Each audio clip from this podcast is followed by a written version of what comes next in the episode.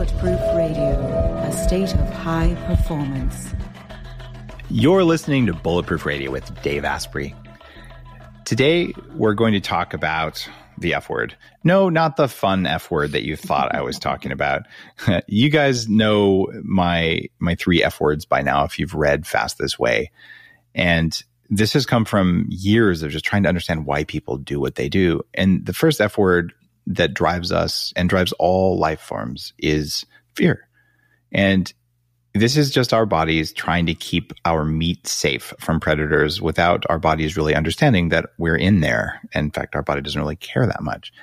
And what that means is that things that happen to us that are called trauma set up our automatic uh, reactions, automatic negative thoughts, and things like that. And it's one of those things, if you hack it, you get so much energy back because every electron you make goes somewhere in your body or your brain or your mind. And if a huge number of electrons are going into useless thoughts that are sabotaging you, you're wasting your precious energy. And that's why trauma has been such a, a, a hard to talk about, but powerful thing because most people will say, I don't have any trauma. I'm an adult and nothing that bad happened. However, trauma is an automatic pattern that is designed to be invisible for you. So I have a really special guest on today. And if you're, you know, if you're saying, Dave, I don't believe you, there's been several really good episodes where we talk about this. Um, a while ago, um, I shared about uh, my work with Amen Clinics. Uh, we've had Dr. Daniel Brown talk about early childhood attachment disorders, which was incredible, and Dr. David Rabin talking about touch and breath work and psychedelics, and Dr. Rachel Yehuda. So this is an ongoing uh, theme for Bulletproof Radio, where I'm going to talk about fear and things like fasting. And some of these are frankly unpleasant, but if you want to hack yourself, like these are the things that suck the most energy that you don't know are doing it. And that said, if you don't have enough core energy because you really are insulin resistant and your brain doesn't work, you got to fix that too. But these are all part of biohacking. And that's why uh, I'm recording this episode today that I think you're really, really going to like. And our episode guest is a three time cancer survivor and someone who's been through a huge amount of trauma and has never talked about it. And someone who's a New York Times bestselling author and vice president of the Amen Clinics, a neurosurgical ICU trauma nurse, and a health and fitness expert as well. And I'm talking about Tana Amen, who is Dr. Amen's um, partner and wife. Tana, welcome to the show. Oh, thanks, Dave. Love being here with you there's a lot more to you than I know. I've, I've known you for years. Uh, you know, you and, and Dr. Amen are, you know, friends. Um, I didn't know that you had a secondary black belt in Kempo and a black belt in Taekwondo. And like, you're full of grit. You walk around looking all kind of Hollywood and beautiful and, you know, socialite. Uh, but you're kind of a badass. Thank you. Yes. Um, yeah, there's a reason for that. I practice karate, not dance. Um, if I, I love going to the range and not to hit golf balls. Um, so yeah, there's there's a reason for those things. Uh, is that because you were compensating for a, a shocking amount of trauma in your life?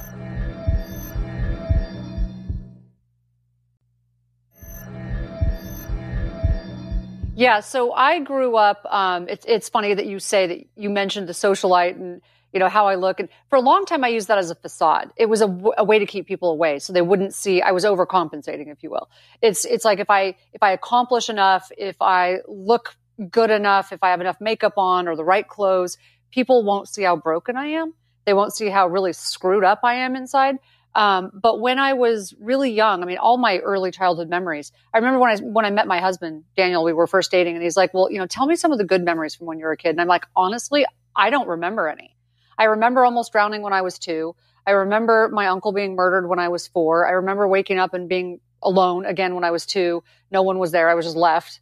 Um, and I could go on and on, but I couldn't really think of any good memories. I mean, I remember my dad leaving. Um, you know, it was just, there was just a lot of trauma. My uncle was a heroin addict, and then there was sexual trauma in my, you know, adolescence. Um, and so I just those are when you're those are your early memories. The job for children is to be able to explore the world, to figure out who they're going to be and, you know, know that the world is a safe place. But it wasn't a safe place. So for some of us, that's just not the truth. And so you start to go inside and hide and you're looking for other ways to control your environment. And for me, that ended up being sadly an eating disorder. And of course, that wasn't, that was gross. That was weird. And so there was no way I was going to tell anybody.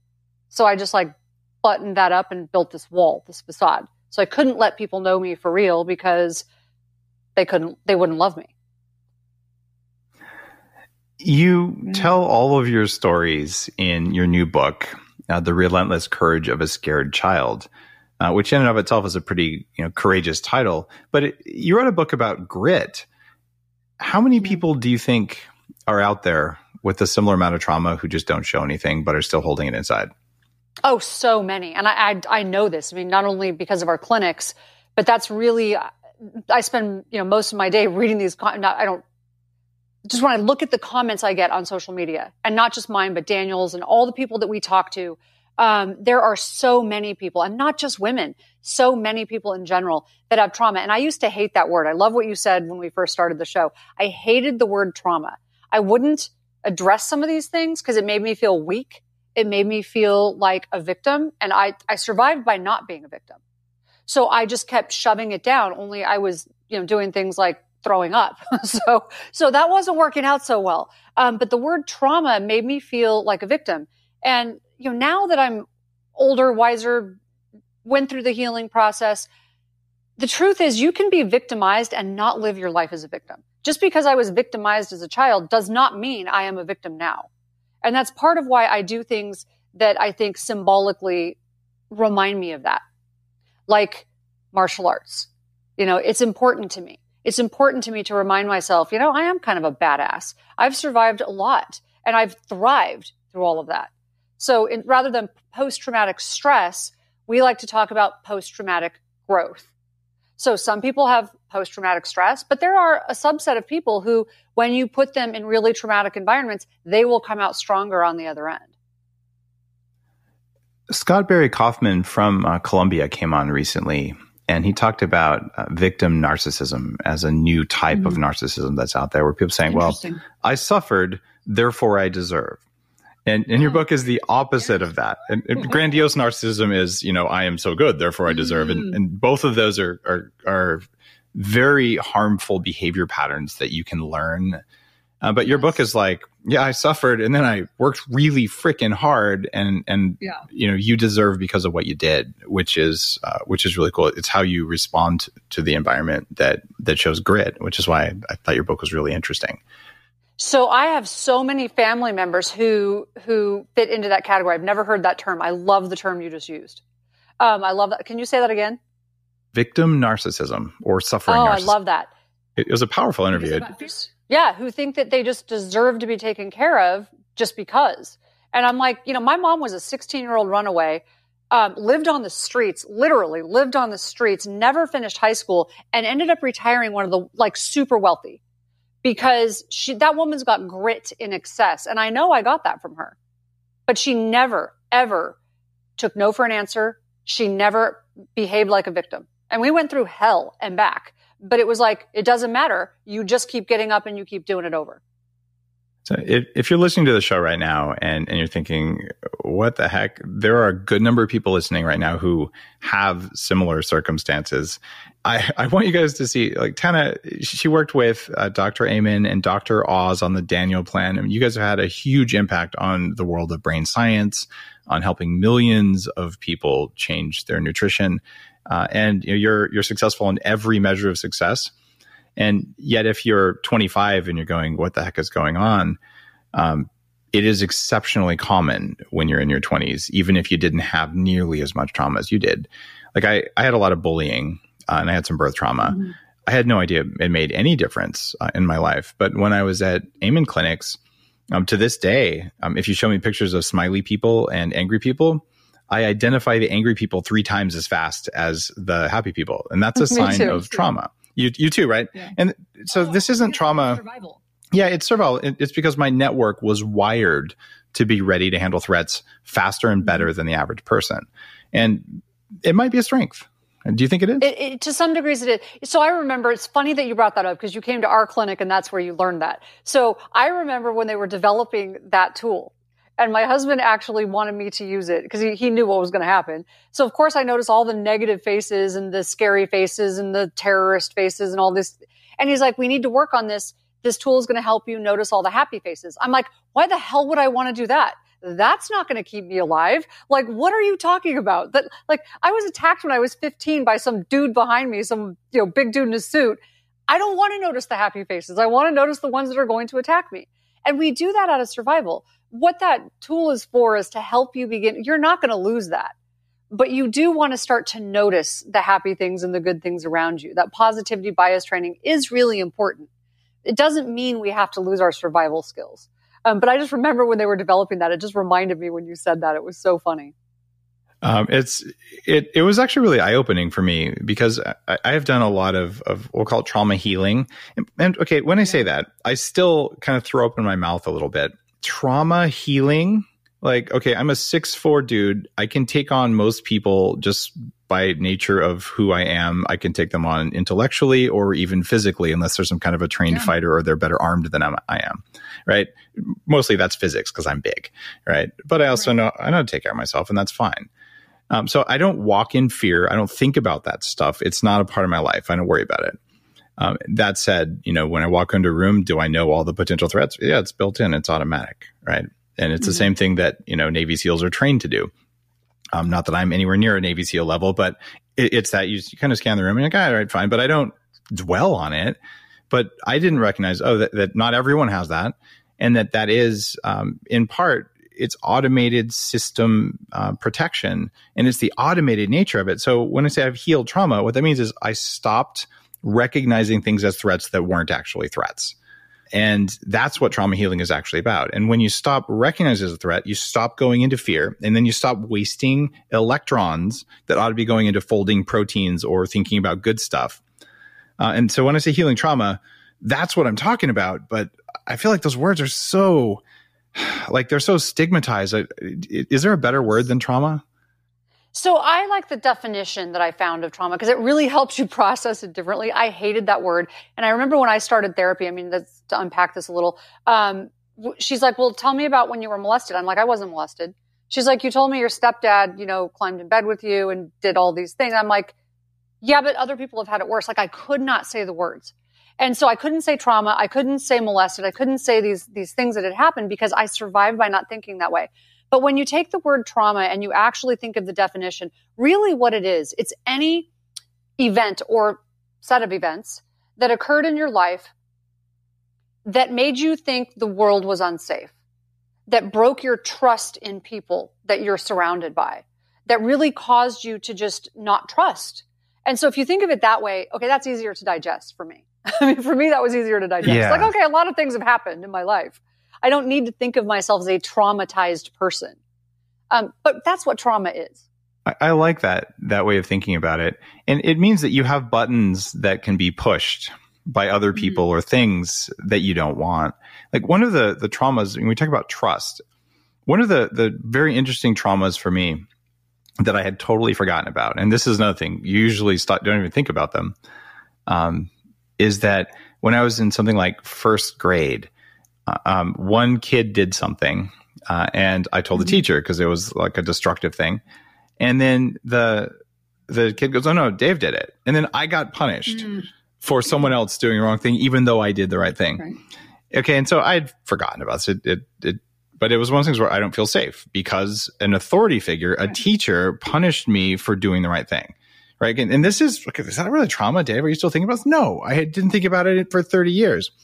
But then um, I go on, uh, I go on the Joe Rogan show and I share like really good science. I'm just helping people and, and I've already helped people a lot with my content. Mm-hmm. And when Joe Rogan had a financial interest in a competitor, he came oh. after my reputation, like attacked me relentlessly for 18 months. And meanwhile, I have all these emails from him, just all this weird stuff that it couldn't even do. But what it had done is it pushed that button that yep. I did the right thing. I came on, I shared good knowledge. I know Bulletproof Coffee changed his brain because he said it hundreds of times without me paying him. Mm-hmm. But then once he was selling another brand, it was like, Dave's a jerk and he lied. And that yeah. pushed that trauma button for me. And I was like, what do I do? And it, you go to that fight, flight, or freeze kind of thing. And I'm like, I want to, you know, um, go after it. But I was like, no, I, am going to just keep talking about science. But it was really stressful. And so I'm like, oh, I'm going to do some neurofeedback. Fortunately, I own a neurofeedback company. And I went in and suddenly this old memory popped in my head. I'm like, wait a minute, that's so stupid. Yeah. Right. And then once I, once I edited that trauma experience so I didn't react to it anymore, I was like, wait a minute. Every time he says I'm a jerk, I sell more coffee. Like th- this is the actual reality. Everything goes, Dave Asprey's a bad man. I'm like, say it again, say it again. Right.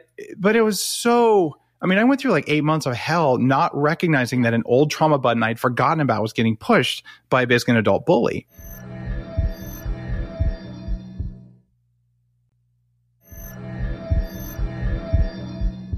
And that's really what we refer to as PTSD. That's PTSD, right? You don't notice, you don't recognize why, but something happens in the present and you don't know why you're reacting always. Sometimes you do know, but usually you don't know. And you're like, what is going on? So what we want to do is identify, am I really reacting because of now or am I reacting because of something in the past?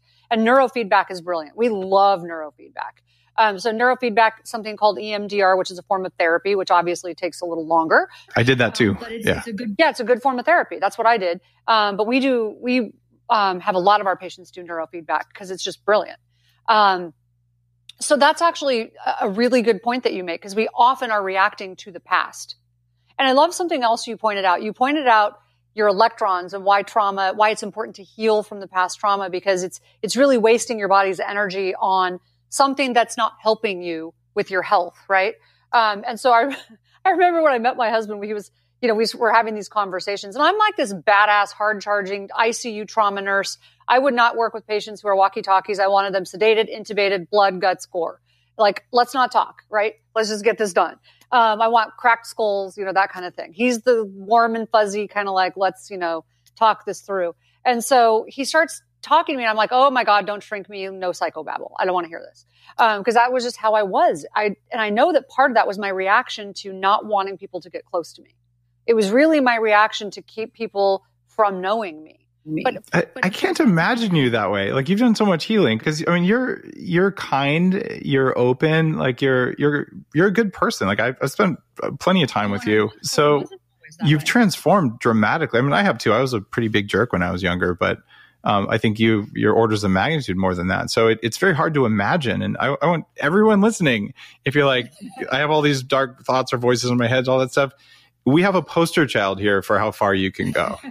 yeah, and I really, I really do feel like I've come a long way. But my first gift from Daniel was 10 sessions of EMDR. And I'm like, who would give someone a gift of therapy? Like, except a shrink, who would give someone a gift of therapy? I remember that.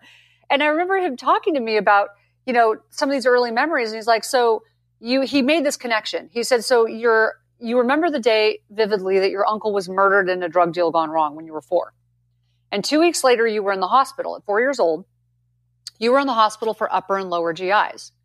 And I'm like, yeah, so? And he was like, well, don't you think those are connected? And I'm like, oh my God, here we go again. The psychobabble, right? I was like, no, they're not connected. And of course they were connected. I was one of those frequent flyers at the hospital. I was on antibiotics all the time for unexplainable things, high fevers, yeah, high fevers. I've had 10 medical surgeries, diagnosed with cancer when I was 23 that kept coming back.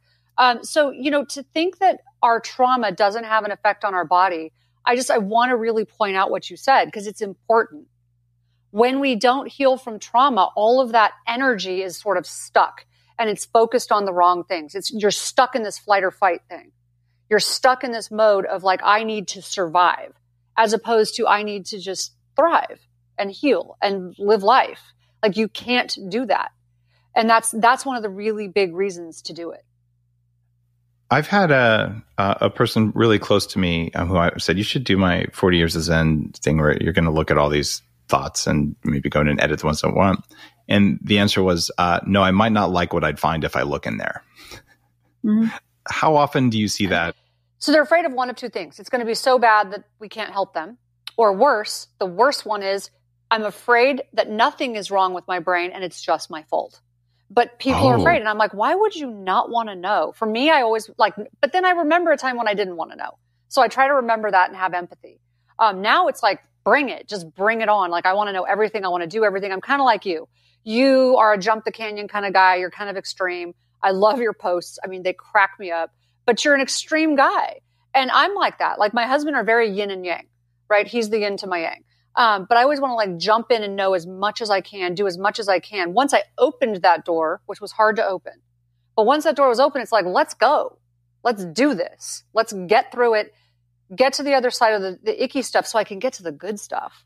I am forever grateful to for the work that you uh, and uh, Dr. Amen have done at the Amen clinics uh, because when I was late 20s, uh, maybe 29, uh, 30, um, I read the first book uh, that he'd written. did you guys co-author that together? No, no, no. That was actually probably was that Change Your Brain, Change Your Life? Yeah. That was before I met him. Okay. Yeah. So that um, that book, I was like, I have to go get a brain scan, and I got a brain scan, and I'll never forget the the doctor um, who was doing it up in the Bay Area thought I was trying to get Adderall uh, because I was in business school, mm. and I'm like, I'm failing, like I, I must be stupid, uh, and all these other people in my class are smarter than me, and um, when he got the brain scan results, I walked back into his office, and he goes inside your brain is total chaos. I don't know how you're mm-hmm. standing here in front of me. You have the best camouflage I've ever seen. And, and I'm mm-hmm. like, that's that grit thing where like you can have garbage. And, and for me, it was a massive relief to know, oh, wait, I have a hardware problem. There's parts of my brain that have no metabolic activity and there's like big holes. And when, right. and when you guys at the clinics, you know, saw my, my brain scan, you're like, um, this is the brain of someone who lives under a bridge doing street mm-hmm. drugs. Uh, you have, right. you have chemically induced brain damage from toxic mold. I'm like, oh, thank God it's not just that I'm stupid. It's not just that I'm weak. Okay. Guys, I'd already made and lost $6 million at this point. My right. career is like on fire. I'm going to freaking Wharton, one of the top schools out there, but the voice in my head is very different. And some of that's trauma based. Mm-hmm. And that said, even if you have a no brain metabolic problems, but you have a lot of trauma, what happens? If you've got no um, it knows your, your brain is working metabolically, but you have a lot of trauma. What does that oh, look yeah. like? Yeah. Absolutely. So what happens in that case is so when there's a difference between physical trauma, like a like a head injury, and emotional trauma. So if you have physical trauma, what it tends to do, that's the holes you're talking about, that can cause that. So lots of things can cause low blood flow. One of them is head trauma. So if you hit your head, causes low blood flow. It looks like a hole. What it really is is lack of blood flow. Um, it's decreased blood flow. So if you have emotional trauma, like when he looked at my brain scan, I had the, the, I had a dent in the front from where I'd had a head injury because he kept asking me, if you had a head injury?" And I'm like, "No," because I'm a trauma nurse. I was an ICU neurosurgical ICU nurse. I'm like, to me, that means your skull is cracked open and you've got a drain in your brain, right? So I'm like, I've never had a head injury, but you could actually see just from something as simple as a car accident that I walked away from, you could see where I had hit my head. And so I'm like, that's so interesting. Like I was fascinated by that. But what was really even more interesting was the emotional part of my brain on fire. Like it's on fire. It was bright red. And just like it's supposed to have like a little bit of activity. And mine was like, there's a triangle pattern, or a diamond pattern rather. And if you have the diamond pattern, that is a sign of PTSD or emotional trauma. For some reason, your emotional brain is just fired up. So, so you can see oh, it. By the way, mold can do that too. Yeah. It well, mold is a form of trauma too. If you're getting chronically poisoned by the place where you sleep, your body's like something's attacking me. I don't know what it is, but I'm ready to fight. And that's why a lot of people exactly. act like jerks when they're around molds, especially me. Mm-hmm.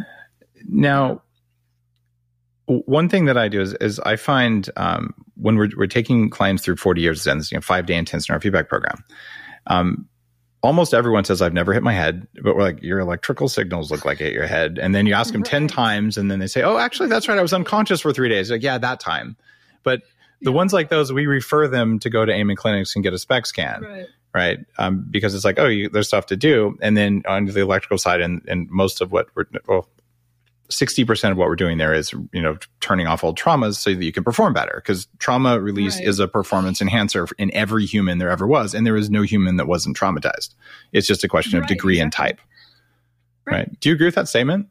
A hundred percent. I think most people have been traumatized. How we handle it is so different as humans. Um, but I love what you said about the head injuries because we ask people over and over. This happened to my own mother. I warned her before she went in. He's going to ask you about all the times you hit your head, which are numerous. My mother is the poster child for ADD. She's super successful. She's super bright, but she's very scattered. And so she, I'm like, he's going to ask you about all the times you hit your head. Please tell him, even though they may not seem important to you. She goes in, he asks her, she's like, I, I've never had a head injury. I'm like, Oh my God. I literally had to call him. I go, she's lying to you.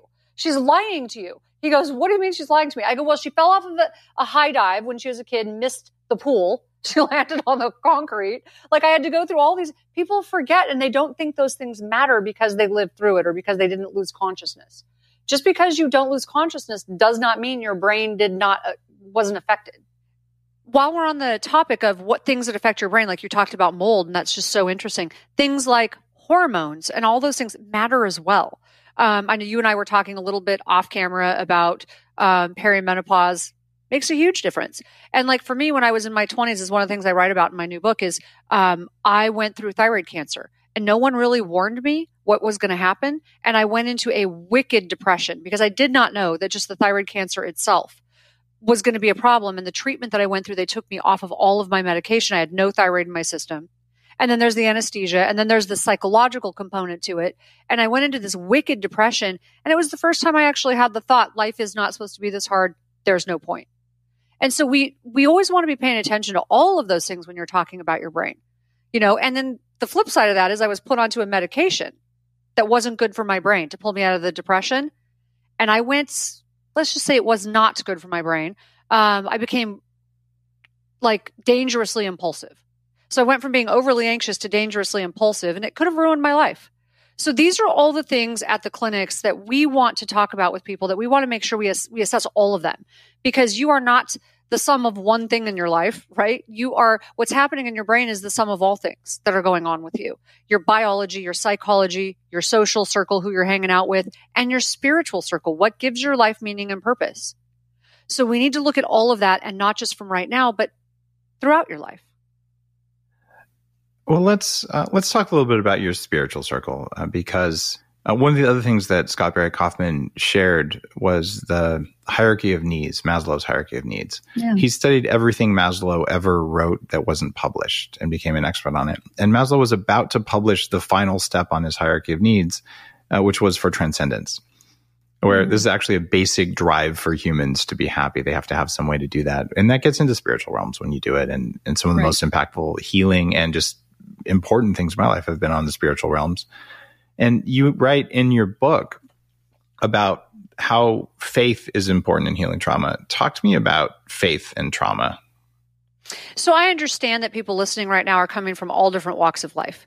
Um, you have to understand what what spirituality means to you because there are some people who um, they may not have the same belief system I have. I mean, for me, spirituality is God, and it's about prayer and meditation, um, and that really it's but it's really about believing in something bigger than yourself and it takes the focus off of you and puts it on something larger than yourself. And one question I like to ask myself when I start to get stuck on the small things in my life that are bothering me is like, does this have eternal value? Why is the world a better place because I breathe? So it, it sort of takes it off of me and puts the responsibility on me to think of others or to think of what's bigger than myself. Um, and, and for me, that is God. For me, that is prayer. It's meditation. Those things help me to get out of that place in my head. But it, really did pull me out of a dark, deep, dark, ugly place when I was able to recognize that the world is so much bigger than this one little place that I am stuck in.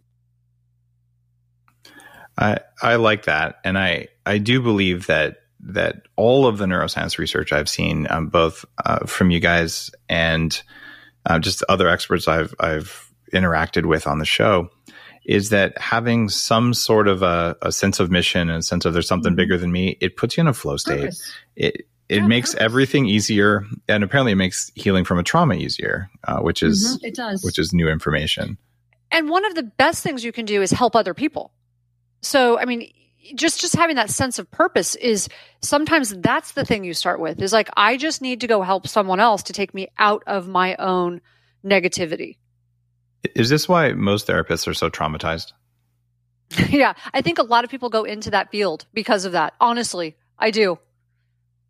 Yeah. And that's not a dig on therapists. Like, hey, if you've lived it, you can probably fix it better than someone's like, I don't know what you're talking about, but here's the steps. Right. Like, you, I, color by numbers isn't so good. Like, I'd, I'd, rather have a doctor who was really sick for a while than a doctor right. who's at perfect health and has never been fat. And they have empathy. Yeah. Right. Yeah. Uh, 100%. I, uh, I really like that all of this though end of the day uh, when when i read through relentless courage of a scared child it comes down to building resilience. But Mhm. what isn't really clear to me is that are you more resilient because of all the stuff that happened and the healing you did than you would have been had you not gone through those things? I I think I am. I think I am. I think it really tested my mettle, if you will. Um, so I, it's hard for me to say how I would have been if I hadn't gone through those things. But I think um, going through them definitely made me stronger. And I think, you know, like we talked about earlier, there are some people who fold under that pressure. There just are. There are some, but it, and they are doing a lot of studies on resilience right now. And I, I don't know that they have a definite answer. There's definitely a genetic component but some people fold. I have two half sisters who just did not stand up well at all. They still can't sort of get on their feet, um, which is really interesting. They weren't raised in the same house with me. We didn't have the same mother, and it's my mother that had grit. So that makes me believe in the gen- the genetic component.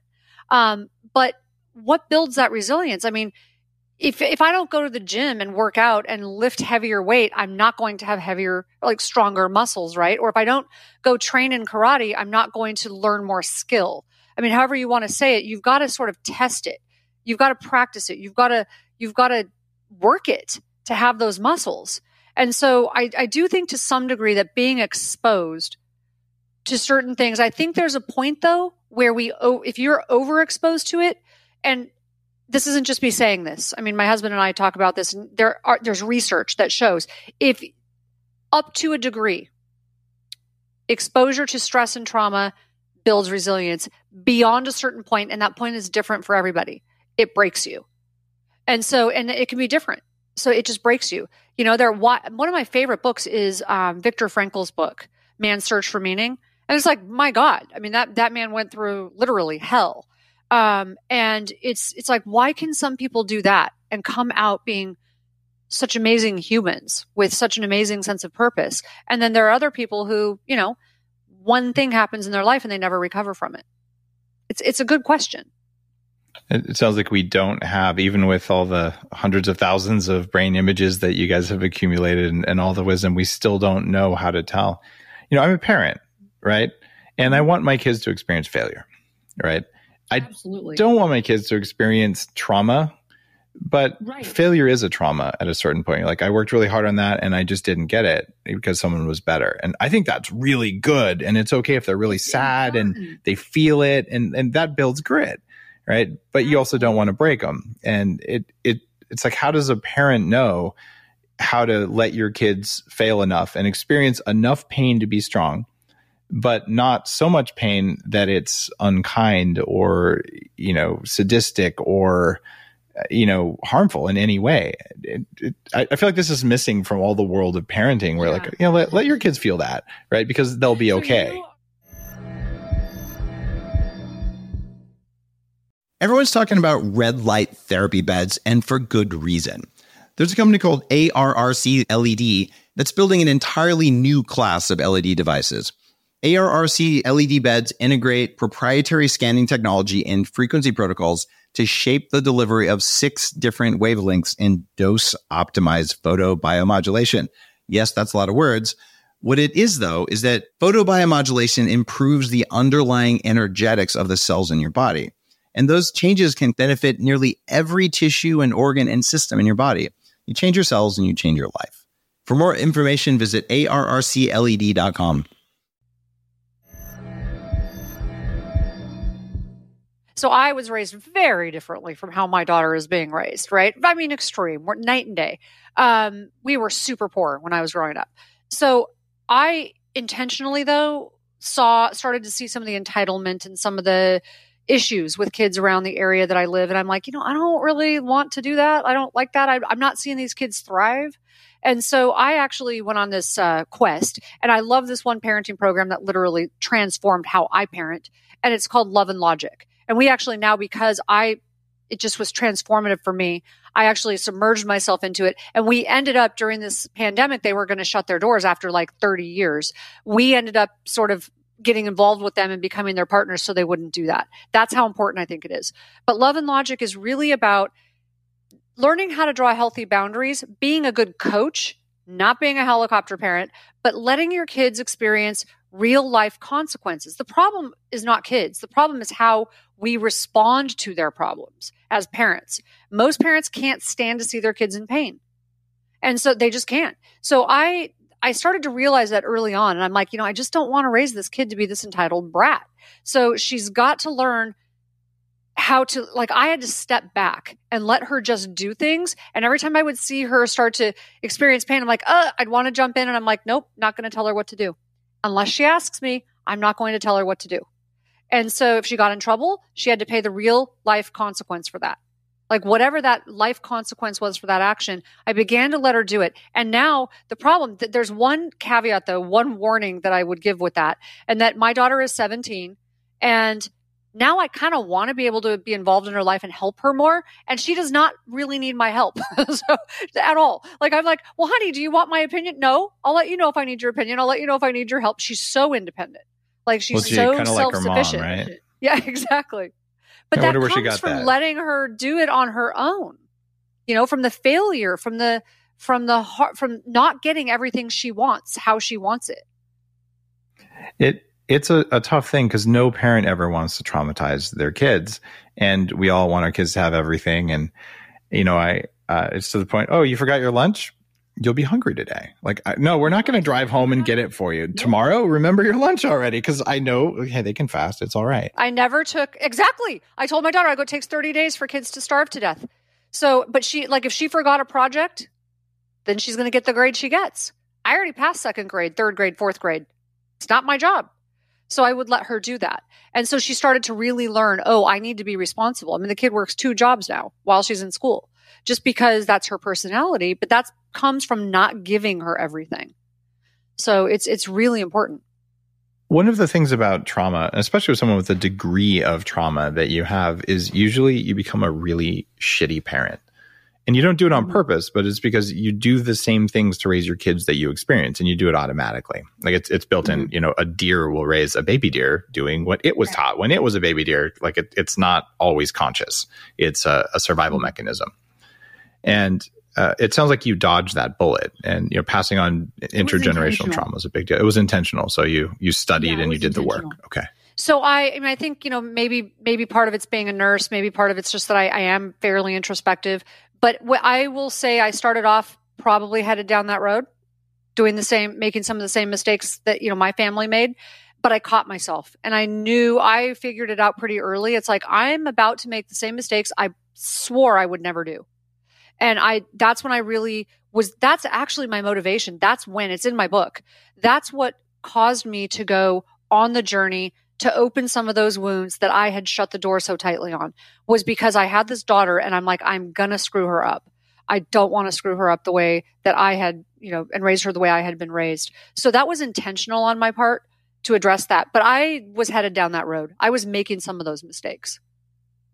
Uh, one of the interesting things I've come across in my uh, unusual spiritual travels, and also some of the stuff from 40 years of Zen with with clients, when a when when the parent of a child experience a trauma, say at two years old, when their child turns two, suddenly their two year old trauma gets activated. Did you experience that? It, it, yes. I don't know if I asked the question very well, but yeah. My husband pointed that out to me because I would go through like my favorite age with my daughter. I love I love middle schoolers. Nobody loves middle schoolers. I love middle schoolers. I love that age with kids. I just think they're so awkward and funny and just they're ridiculous and they're just hilarious. They remind me of unicorns.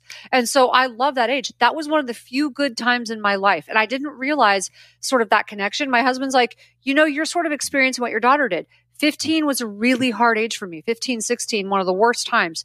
And I found myself almost like projecting that onto my daughter. And Daniel was the one that caught me. He's like, don't, don't assume she's going through what you went through or treat her the way that you were at that age. She's not you. And I was like, oh, wow. Okay. It's really helpful to have a partner who's that psychologically savvy. Yeah. But yes, it's uh, very he's, true. definitely knows a few things, right? Yeah. So, so you have a good, true. a good partner there. How, how much of a role it, it is best for a person's partner to take in their trauma healing? Wow, that's tricky because I think it really depends on the person. I'm a very strong personality, and I it, the best way to get me to do something is tell me I can't Best way to Yeah. get me not to do something is tell me I have to. That's why we can be um, friends. Right. So, but but my husband is I always say he's like very sneaky. He's very sly. Um, so he uses that to his advantage. He'll be like, "Yeah, you probably don't want to do this today," or "I really don't want you working." He'll say, th- "I'm like, that's why I've written ten books in ten years." Like, what? No, you can't say that. Like, um, but he he's just I think because he's so gentle in his delivery. Like he didn't like even when we were dating, I pushed him away. I broke up with him twice. I broke his heart, but he wouldn't go away. I mean, he didn't stalk me, but he wouldn't go away. He was just like, I love you enough and I have so much respect for you as a person that if it means being your friend, that's okay. He would always find this slippery angle. You know what I mean? Like he was, and so he always has this really cool way of, of, of being my partner, not my parent. And I think that's a really key point is that when your partner tries to tell you what to do or parent you, at least for someone like me, that is not going to work. But when they come at it from a place of love and support and like, look, I get you, I get you don't want to do this, but I'm here for you. Like even as extreme as me breaking up with him and him going, I still want to be here for you. That's, that's someone you listen to. I mean, that's somebody who's just genuinely there for you. And I think it's it's that being there and like, oh, you're going through some stuff. You know, how can I help you? How can I support you? But not, you know, not carrying them, not doing. you have to do this right you can't fix people one thing i've learned with my own family fixing people rarely works it's it's that difference between being you know the hand up and the hand out and fi- i'm not a fixer there's just no I, I won't be more invested in something than someone else is like you when i'm coaching someone you've got to be invested you're the one who has to do the work i'm not going to fix you Right. It it makes a lot of sense, and and the whole partner thing is tough because if one person in a uh, in a marriage or a relationship is traumatized, there's a very high degree of probability the other person is traumatized, and that's part of why they were attracted to each other. Was that the case with uh, you and Daniel? No, it's so funny. I, so I actually write about this again in my book. I write about the story about how we met, and every once in a while, the one thing that we'll butt heads over is he has this very his favorite movie is Pollyanna. Drives me crazy. He wants to watch it over and over and over. It's like the Glad game. I'm like, stop it. My favorite movie is Law Abiding Citizen. Like, why? Well, stop. So we like have this very different way of looking at the world. But he also grew up with Leave It to Beaver, and I grew up on you know with The Nightmare on Elm Street. So we have this extremely different, and I always tease him. I'm like, you've got Mickey and Minnie in your head doing the waltz. It's like the happiest place on earth. What the heck? You know, and he's like, you're always paranoid. You're looking over your shoulder, waiting for the next bad thing to happen. So I don't know why we work so well, quite frankly. And we just have fun. But I think he doesn't take things so seriously. I mean, I'm serious about everything. He doesn't take things so seriously, and it, it causes me to let my guard down. David Deida talks about polarity as being really Mm. important. Just you know the the distance between two people, whether it's between the masculine and the feminine, which is what he talks about mostly, or just even in this degree between you know kind of happy go lucky and intensity. Yeah. It seems like that can really work well. Oh, I could never be with someone like me. I could never be with someone like me. I'm so intense with everything. It would be a nightmare in my house. I always, I often like say he's my rock. He just sort of like grounds me. He soothes me. He's like, no matter what I'm wound up about, he's like, it's going to be okay, honey. And the minute he says that, I'm just like, oh, oh, oh, he's right. It's going to be okay. Like I just know it's going to be okay. You know? I know that that telling your story uh, in a in a book and really writing it down in and of itself can be healing. Uh, did you experience a lot of healing as you wrote Relentless Courage? I did, and not for the reason I thought. So I thought, okay, it's probably going to be cathartic, although I w- was torn about whether I wanted to do it for a long time. But really, the reason I it was so cathartic, yes, the act of writing is really helpful, but writing it from an adult's perspective, when you're writing about childhood memories, you know, there's a saying that our memories are always valid, but they're not always accurate. So having to write it, and when you're writing a story, but everyone is still alive. You have to have your facts correct, right? So I had to have everything correct. So I had to interview everybody. And that process of interviewing the people in my life, even the ones that I wasn't close to when I was young, um, or that I had issues with, that was so powerful because now I'm processing it from an adult perspective and getting the perspectives of the other people that were in my life. Now I have a whole story rather than just the, the story of a little kid who was scared. And so I was able to reprocess it as an adult. It was so powerful. It's um, it, it's definitely. Um, I've seen books where you know, people are writing their story, and, and it's it's cathartic, and you get to tell your story, and you get to let it out. In this case, though, you made it a little bit more instructional. Like, all right, like if I can go through all this um, and come out the way I am, um, you probably can too, because the odds are it wasn't that intense for you. But here's a question. Okay, you've you've done whatever healing came from the writing and interviewing process, and all of the things you've done with your brain and all the therapy and spiritual, all the stuff that's in there. How much more work do you have to do before you would consider yourself fully free of all the trauma? You know, I don't feel like I'm. I don't wake up every day and feel traumatized. I feel. I actually feel great. Um, but I will do work for the rest of my life. Yeah, but I don't. I, I don't believe in an endpoint so much. Um, I feel like the trauma is healed, but I will. Th- here's the thing: it's life. We're going to have more trauma. 2020 was freaking trauma. Okay, so for a lot of people, it's like trauma is not like things are going to happen throughout your life. What I want is skill. So it's that's why I practice martial arts. It's like you practice martial arts because it's like warriors don't show up on fight day and expect to win. They train every day so that when the fight shows up, they're ready. Um, that's kind of what I like to do. Is like I will never stop. I'm a seeker. Now that I opened that door, I'm a seeker. I want skill because I know things happen. You know, God forbid, but my best friend, her daughter was killed in a by a drunk driver. I think I would lose my mind. But because I have people like that in my life and I'm constantly seeking, those are skills I want. God forbid when things happen, you have skill now. You're not that scared child. Now you're an armed adult. And, and uh, there's two ways to look at, at trauma here. One is you need to heal the trauma, right? Mm-hmm. And the other one is it's a limitation that you want to remove, right? And yes. there's a reason that, you know, my Upgrade Labs company is called Upgrade Labs, not Heal Labs, right? Mm-hmm. Because like uh, what happens is after you deal with health or deal with healing, you continue evolving and there's always more levels. And then for everyone, everyone out there, it's like, okay, how much of what I'm doing is healing versus becoming stronger? And they're actually the same thing, but healing is getting back to normal and then going beyond normal to you know levels that you don't know you can do. That's what interests me now. But when I when I was 30, it was all about oh my god, I had no idea I had any healing to do, but apparently I have all sorts of crap in there that I didn't know about. So I got to sort through all of that. Um, and um, it's the idea that that you're not going to stop, and no one ever stops. And if they do, there's a word for it. It's called stagnant. And if you're stuck mm-hmm. and you're doing the same thing, that's not a very happy place, and you're likely to get depressed and anxious. Right? No, I love what you're saying. Um, I love this leveling up thing, and I have a different way of saying it, but it's sort of the same thing. Um, I often say I'd rather be healed than cured. I would never want to be cured.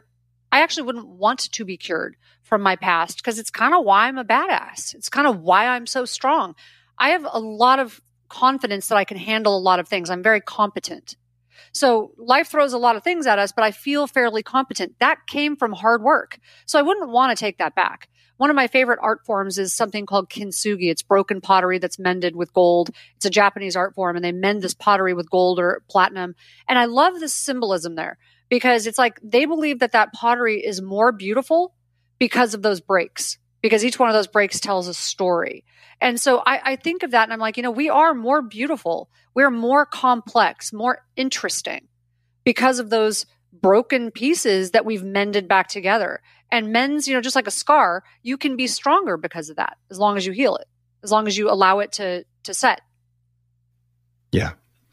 Uh, I uh, I really like I really like that that picture because frankly, if everyone grew up in a world with no stress and no trauma, it'd be a pretty boring world. And if we turn the trauma dial up so much by watching the news all the time and, uh, mm. uh, you know, becoming very, very fearful about things that are, are in the overall scheme of percentages not as big as we think they are, um, that sometimes is that overwhelming trauma.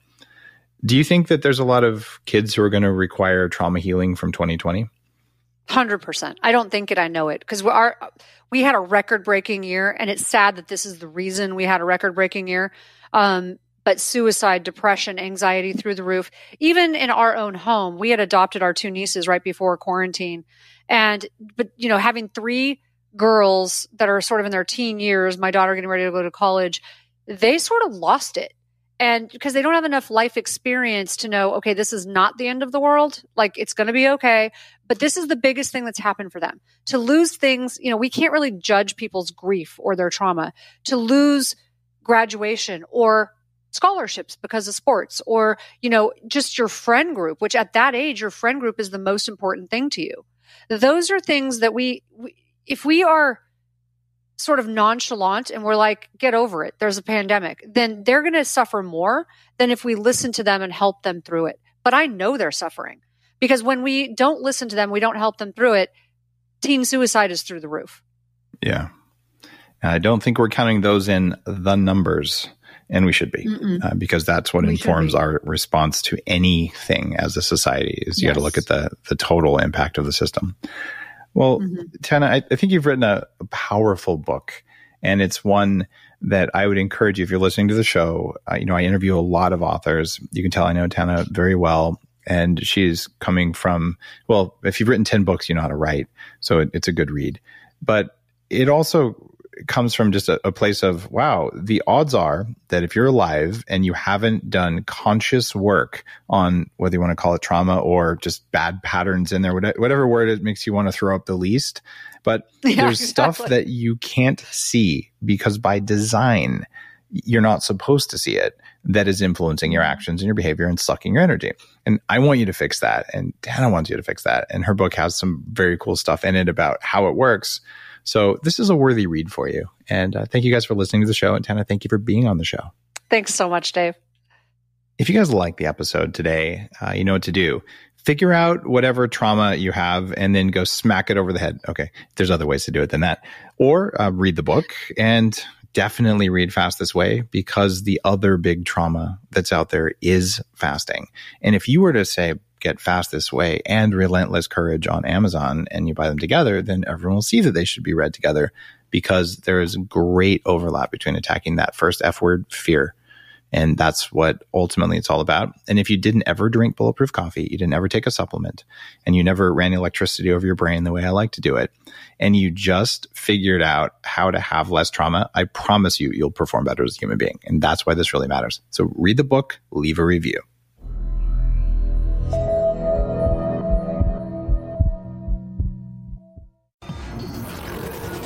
Human Upgrade, formerly Bulletproof Radio, was created and is hosted by Dave Asprey.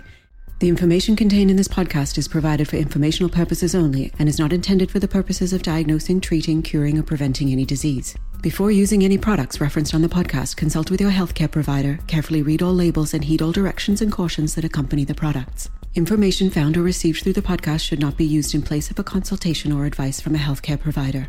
If you suspect you have a medical problem or should you have any healthcare questions, please promptly call or see your healthcare provider. This podcast, including Dave Asprey and the producers, disclaim responsibility for any possible adverse effects from the use of information contained herein. Opinions of guests are their own, and this podcast does not endorse or accept responsibility for statements made by guests.